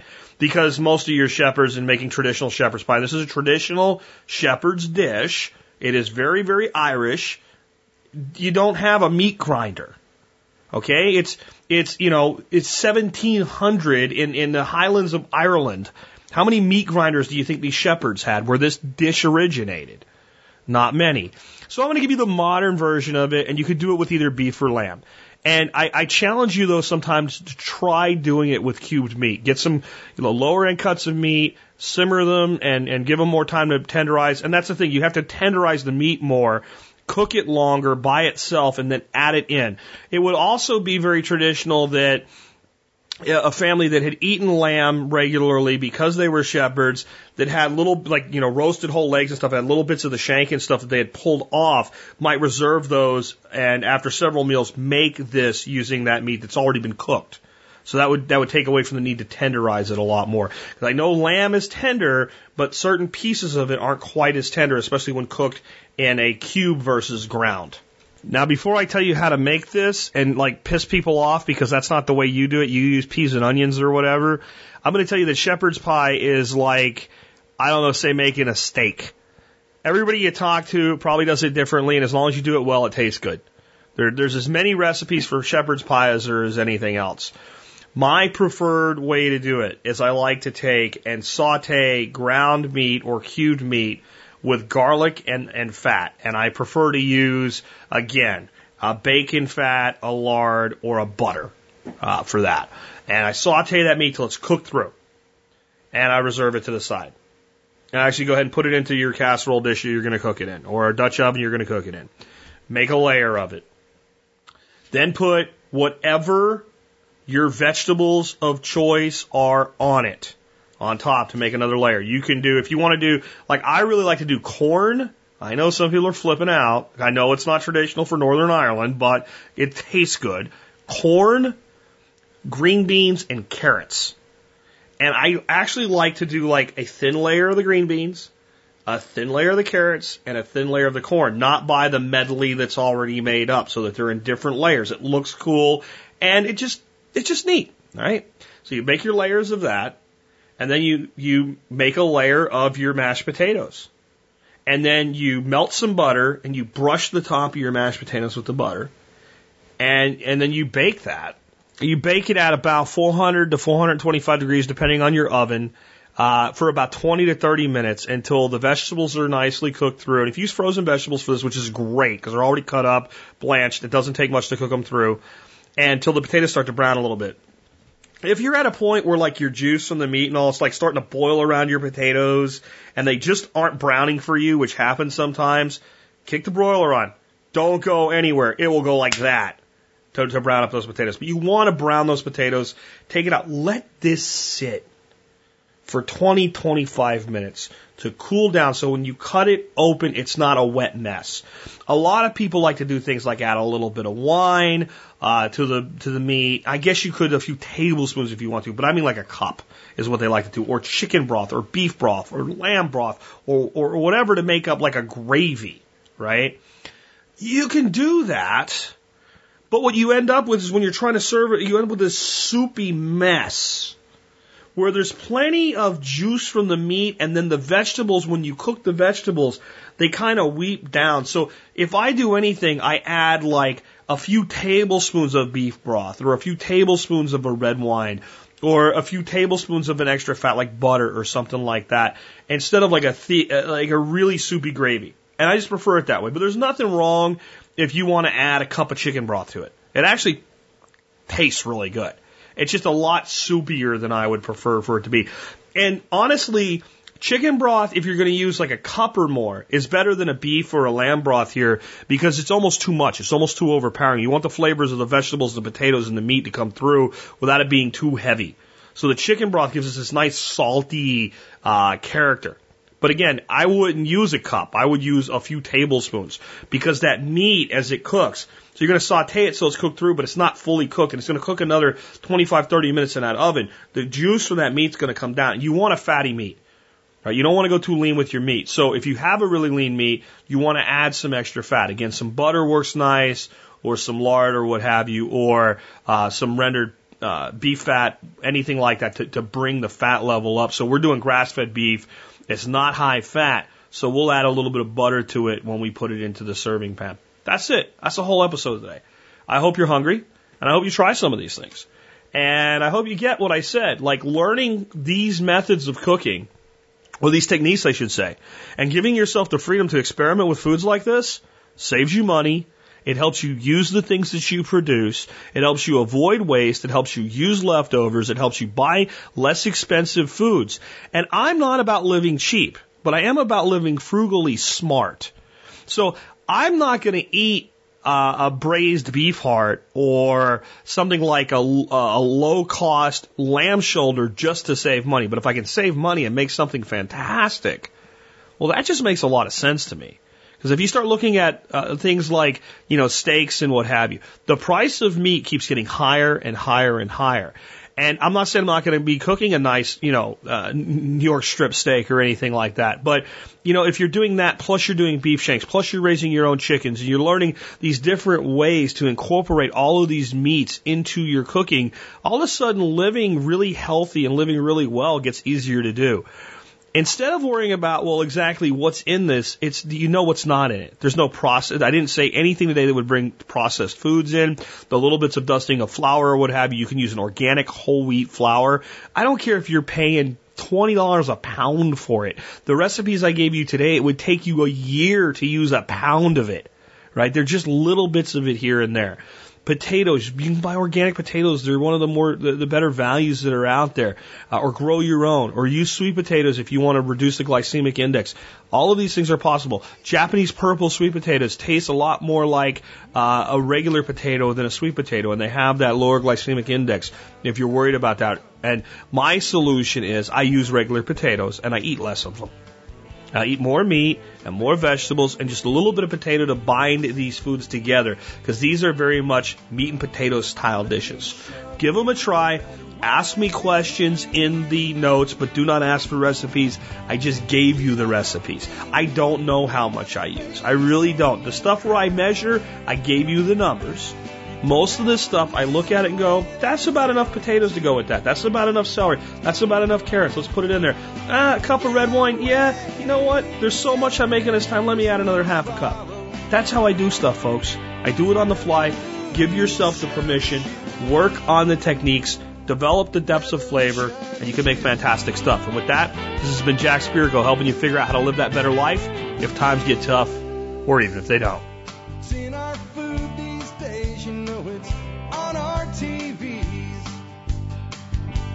Sometimes we forget we are what we eat. I don't know the answer. It's like there's nothing I can do.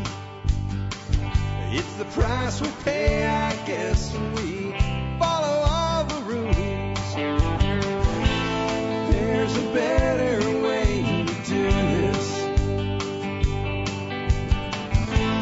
Let me show you a better way.